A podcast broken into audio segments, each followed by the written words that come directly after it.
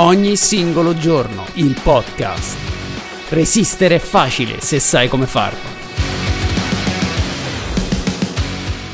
Benvenuti a Ogni singolo giorno, il podcast, episodio 137, l'illusione del controllo. Secondo Epitteto, secondo gli stoici, il saggio era colui il quale sapeva distinguere tra le cose che sono in nostro controllo e quelle che non lo sono. Non avere ben chiara questa differenza ci porta al titolo dell'episodio di oggi, l'illusione del controllo, appunto. Che cos'è questa, questo pregiudizio cognitivo? Non è altro che il fatto di investire energie risorse in qualcosa che non possiamo controllarne l'esito, in situazioni in cui l'esito è predeterminato e noi non possiamo farci nulla. L'illusione del controllo esiste spesso in atteggiamenti di tipo scaramantico. Quando noi non, non facciamo nulla, non possiamo fare nulla per, per, un qualcosa che sta avvenendo, eppure con dei piccoli gesti, con delle piccole azioni pensiamo di poterne cambiare l'esito. Oppure molto spesso si manifesta quando ripensiamo al passato. Quante volte ripensiamo al passato e, e rielaboriamo tutto quello che magari ci ha danneggiato, ci ha fatto male, quindi andiamo anche a, a farci un danno perché andiamo a riaprire una vecchia ferita, ripensando a come avremmo potuto eh, agire in, quelle, in, quella precisa situazione. E questo non ha nessun senso.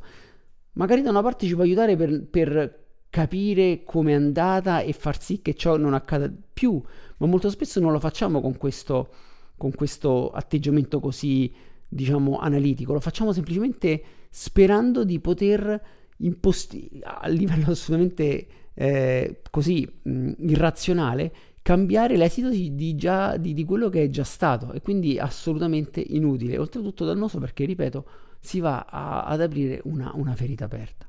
Quindi l'illusione del controllo eh, permea le nostre vite, anche se noi pensiamo di essere molto, molto fermi, molto, molto saggi, a volte ne cadiamo vittima è qualcosa che ovviamente per esempio eh, anche le, le, persone che giocano d'azzardo hanno questo, questo, questo bias cognitivo perché pensano che un, un, un, evento assolutamente casuale come può essere appunto il gioco d'azzardo eh, può essere influenzato dal loro atteggiamento. Quindi sperano prima o poi di vincere perché loro vogliono vincere. A volte la, l'illusione del controllo si manifesta anche perché siccome noi stiamo vivendo in prima persona una situazione, un qualcosa, pensiamo di poterla influenzare perché ne siamo in qualche modo i protagonisti. E questo appunto sappiamo benissimo che non è così, che non, senza le azioni e senza veramente che quell'azione, che quel, scusate, quell'evento possa in qualche modo eh, essere collegato a noi, eh, allora è modificabile. No, ci sono delle delle variabili che devono essere, devono essere soddisfatte per far sì che le nostre azioni possano in qualche modo influire sull'esito. E allora perché, perché c'è questo, perché c'è questa illusione del controllo? Andiamo a capire le cause che portano a, all'illusione e cercare una soluzione perché veramente è molto molto frequente questo, questo bias cognitivo. Intanto il sapersi in controllo è una condizione necessaria per non essere vittima dello stress. Noi abbiamo bisogno di sentirci in controllo, il nostro cervello brama il controllo perché ci fa sentire sicuri. Se noi abbiamo il controllo sulla realtà intorno a noi, il nostro cervello può rilassarsi. Quindi cerchiamo di trovare il controllo in qualsiasi eh, parte della nostra vita, anche in, in, um, in zone dove non è possibile averlo. E questo appunto ci porta a sbagliare molto spesso. L'altra cosa è a volte a, a, sentire di avere il controllo tiene alta l'autostima. Se la nostra autostima si appoggia su dei pilastri estrinseci a noi, noi siamo vittime dell'illusione del controllo. Cerchiamo di controllare le cose perché, perché nel momento in cui ne perdiamo la presa, allora sentiamo di valere meno. Ma questo è sbagliato. Chi segue il podcast, chi, chi ha letto i miei libri, sa benissimo che l'autostima non può derivare da fattori esterni, un po' come ovviamente dicevano gli stoici. L'autostima è qualcosa che nasce da delle esperienze pregresse, è l'essersi applicato, il, il sapere, il conoscere le proprie abilità, le proprie capacità, poterle applicare con successo una volta su dieci basta, anche quella volta quel successo che c'è stato, se è stato ottenuto grazie all'applicazione corretta delle proprie abilità, aumenta la nostra autostima. Ci sono tanti modi per aumentare l'autostima, ma deve partire sempre da noi stessi, non può, la nostra autostima non può reggersi su, sul controllo di un evento esterno che non dipende da noi, di cui noi non ne siamo protagonisti nel senso che non possiamo influenzarlo anche se effettivamente ci stiamo dentro, siamo capitati.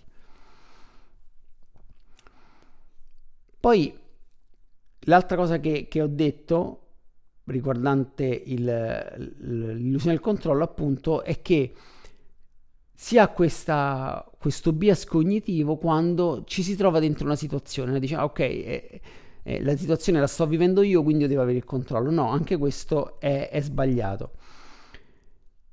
E ovviamente l'altro, l'altro problema, no, che anche questo molte volte ci troviamo ad affrontarlo, è che tendiamo a pensare positivo. Quando ci troviamo in una situazione incontrollabile, negativa, tendiamo a pensare che riusciremo a risolverla, che, o meglio ancora, che si risolverà da sola, nel meglio, e questo ovviamente molto spesso non accade e ci lascia un po' con la mano in bocca, mina la nostra autostima e va a finire che comunque ehm, la nostra qualità di vita diventa molto scarsa. Perché? Perché non abbiamo ottenuto quello che cercavamo, pensavamo di aver investito delle risorse, messo, ci siamo messi in gioco noi stessi, abbiamo ehm, cambiato idea, cambiato opinione su, su quello che siamo, perché l'esito è, è stato, sta, diciamo, pensavamo di riuscirne, invece non siamo stati capaci di mh, ottenere quello che volevamo e quindi l'autostima, l'immagine che abbiamo di noi viene lesa ed è un grande problema. Perché? Perché dopo di questo, situazione dopo situazione dopo situazione, si arriva a a, in uno stato in cui non crediamo più noi stessi, non crediamo più nella realtà e quindi ci sentiamo un po' come sballottati in questo mare che è la vita. Quindi non, non sentiamo più di avere le mani ferme sul timone, ma ci sentiamo semplicemente in balia degli eventi. Ora, in realtà la realtà non cambia, perché la vita è quella, gli eventi sono gli eventi, alcuni sono inevitabili, altri invece possiamo controllarli. Quello che fa la differenza è mettere la parola controllo, il concetto di controllo sulle variabili giuste. È l'unico modo per uscire dall'illusione del controllo. Appunto, essere saggi nel modo stoico. Come? Conoscere se stessi, capire quali sono le proprie possibilità, ma soprattutto, ma soprattutto analizzare la situazione in cui siamo. La cosa più importante per liberarsi dall'illusione del controllo è capire veramente quello che sta succedendo. Farsi un esame di coscienza, un'analisi interiore in cui si capisce, si legge, eh, si interpreta quelli che sono i segnali che vengono da dentro di noi. Allora dobbiamo riconoscere, ma penso di essere in controllo perché lo vorrei o perché effettivamente ho qualche possibilità. Ovviamente nella vita soltanto l'1% delle cose che ci capitano sono assolutamente al di fuori della nostra portata, cioè non possiamo veramente cambiare nulla e un altro 1% sono al contrario, dall'altra parte dello spettro, cose che possiamo controllare al 100%. Sono estremamente rare questi due, diciamo, questi due ehm, poli dello spettro, completamente opposti. Tutto quello che accade spesso è al centro, in una zona grigia, non è né nero né bianco. Quindi il grande lavoro che dobbiamo fare è capire in queste situazioni quello che possiamo controllare e quello che invece dobbiamo lasciare stare, quello che dobbiamo, ok, qui proprio non posso farci nulla, come andrà andrà. Quindi il grande lavoro è un lavoro faticoso, è per questo che la, l'illusione del controllo è così diffusa, perché Spesso ci si sente confusi. La mole di informazioni che arriva dalla realtà esterna è enorme. Noi dobbiamo eh, poter discriminare queste informazioni, leggerle, capirle. Intanto ci dobbiamo distaccare dalla situazione. Molto spesso si attivano tutti questi meccanismi quasi di riflesso come la superstizione, come il pensare positivo, perché siamo, eh, non riusciamo a discriminare gli stimoli, non riusciamo a discriminare le situa- le, appunto gli stimoli all'interno della situazione, scusate. E questo non fa altro che scattare una sorta di arco riflesso mentale per cui andiamo subito ad applicare, vabbè, tanto eh, andrà bene, cosa che invece non è così, perché magari eh, non riusciamo a vedere quelle due o tre leve che possiamo muovere per spostare un minimo la nostra barca e evitare che si infranga sugli scogli. Comunque la situazione andrà verso quella, verso quella direzione. Quello che possiamo fare è, è cambiarne la, la, il, la direzione affinché spostarla leggermente in questa direzione affinché magari non, non, peggiori oppure addirittura trovargli un risvolto positivo cercando di leggere tutte le lezioni che sono contenute al suo interno, ma questo se non abbiamo un forte eh, senso di controllo delle nostre emozioni, se non abbiamo una conoscenza di noi stessi, se non sappiamo come mh, analizzare anche la, la, la, situazione, diventa un problema. C'è un bellissimo libro tra, tra, i tanti, secondo me è un libro che rientra proprio nel, nel, in pieno in pieno stoicismo, anche se l'autore non è stoico e non viene citato in nessun modo lo stoicismo al suo interno, si chiama Pensieri lenti, pensieri veloci di Daniel Kahneman. Lo trovate anche nella pagina del mio sito ogni singolo giorno, c'è la lista di libri consigliati. È un libro consigliatissimo perché un po' distingue quelli che sono i pensieri lenti, cioè i pensieri ragionati, dai pensieri veloci che sono un po' quelli, i pensieri istintivi. Questa div- suddivisione dei due tipi di pensieri, dei due tipi di sistemi, li ho fatta anche nel, nel ogni singolo giorno, chiamati in, in, maniera diversa, presi da un altro libro che si chiama, eh, mi sembra, eh, il test del marshmallow test, il test del marshmallow, in cui si parla di eh, pensiero caldo e pensiero freddo, stessa distinzione.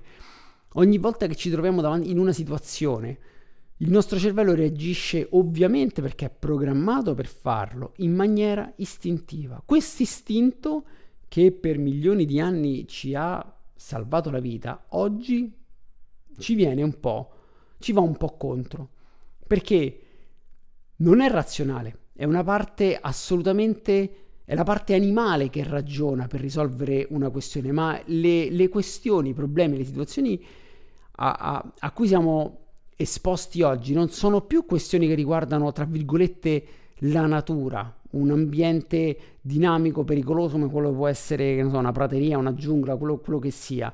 In realtà è un ambiente molto più dinamico e complesso che ha strati e strati di interazioni tra persone e tra, e tra situazioni e una mente reattiva, una mente istintiva non potrà mai elaborare, difficilmente può elaborare una, una risposta utile a sciogliere un groviglio così eh, mh, complesso. Quello che serve è il ragionamento, quindi serve un attimo mettere da parte, capire che stanno arrivando questi pensieri mh, veloci o caldi a seconda del sistema che volete utilizzare e metterli un attimo da parte, fare un bel respiro, sempre attraverso la respirazione, allontanarsi dal, dal, da quella voglia di reagire mettere a fuoco il problema, mettersi seduti, calmarsi, analizzare la situazione e ideare una risposta complessa, creare un pensiero freddo, un pensiero lento, quindi un qualcosa eh, che dopo un'attenta analisi di tutte le variabili possiamo avere un, una chance di investire, di indirizzare le nostre energie verso quello che effettivamente possiamo cambiare, anche se è un l'1%, comunque in quell'1% potrebbe fare la differenza. Noi non, non possiamo dirlo, non possiamo sapere se anche quell'unica azione che possiamo fare, se la facciamo nel modo giusto, può cambiare l'esito del, de, de, dell'azione o meno. Comunque è il nostro dovere poterlo fare, ma già anche solo il fatto di riconoscere quello che possiamo cambiare da quello che non possiamo cambiare è un grosso passo avanti, è un grosso esercizio, è una palestra per la nostra mente. Anche se poi que- si dovesse comunque, dovesse comunque andare per il peggio, anche se mm, siamo riusciti a cambiare quell'1%, non fa niente, comunque c'è qualcosa di positivo in tutto questo. Qual è quella cosa positiva? È che nel, in una situazione, tra virgolette, catas- catastrofica siamo riusciti a mantenere la mente stabile ed, ab- ed elaborare una risposta complessa che comunque è riuscita, seppur minimamente, seppur inutilmente, a eh, cambiare qualcosa all'interno della situazione. E, ed è sempre un vantaggio per noi, perché magari la prossima volta che si eh, in, in, cui ci troveremo in una situazione magari meno catastrofica, meno importante, questa lezione che abbiamo imparato la potremo applicare subito in maniera efficace e quella situazione magari si riesce a risolvere o comunque riusciamo a deviarla verso lidi un po' più, un po' meno, un po' meno gravi. E questo già è una grandissima vittoria. Ora, e quindi qui che cosa serve? Serve il poter capire quali sono le nostre abilità, le nostre capacità. Capire quali sono i limiti più che altro. Partire sempre dal negativo. Ora, detto così sembra brutto, però maggiore la conoscenza dei nostri limiti, maggiore è ehm, la possibilità di migliorarci.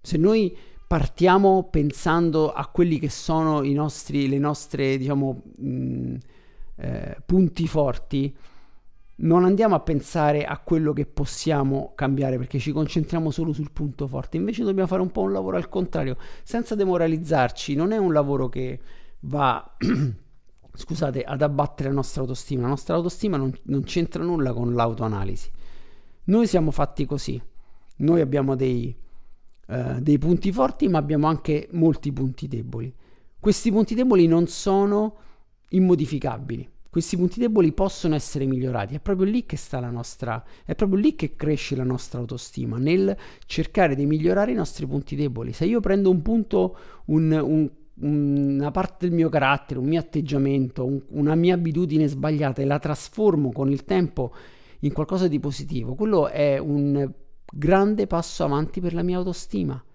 ed è incrollabile perché non si appoggia a nulla se non al fatto che io sono riuscito ad alterare un tratto del mio carattere, delle, a cambiare un'abitudine, eccetera. Quindi non ci sarà mai nessuno che potrà, potrà portarmi via l'autostima.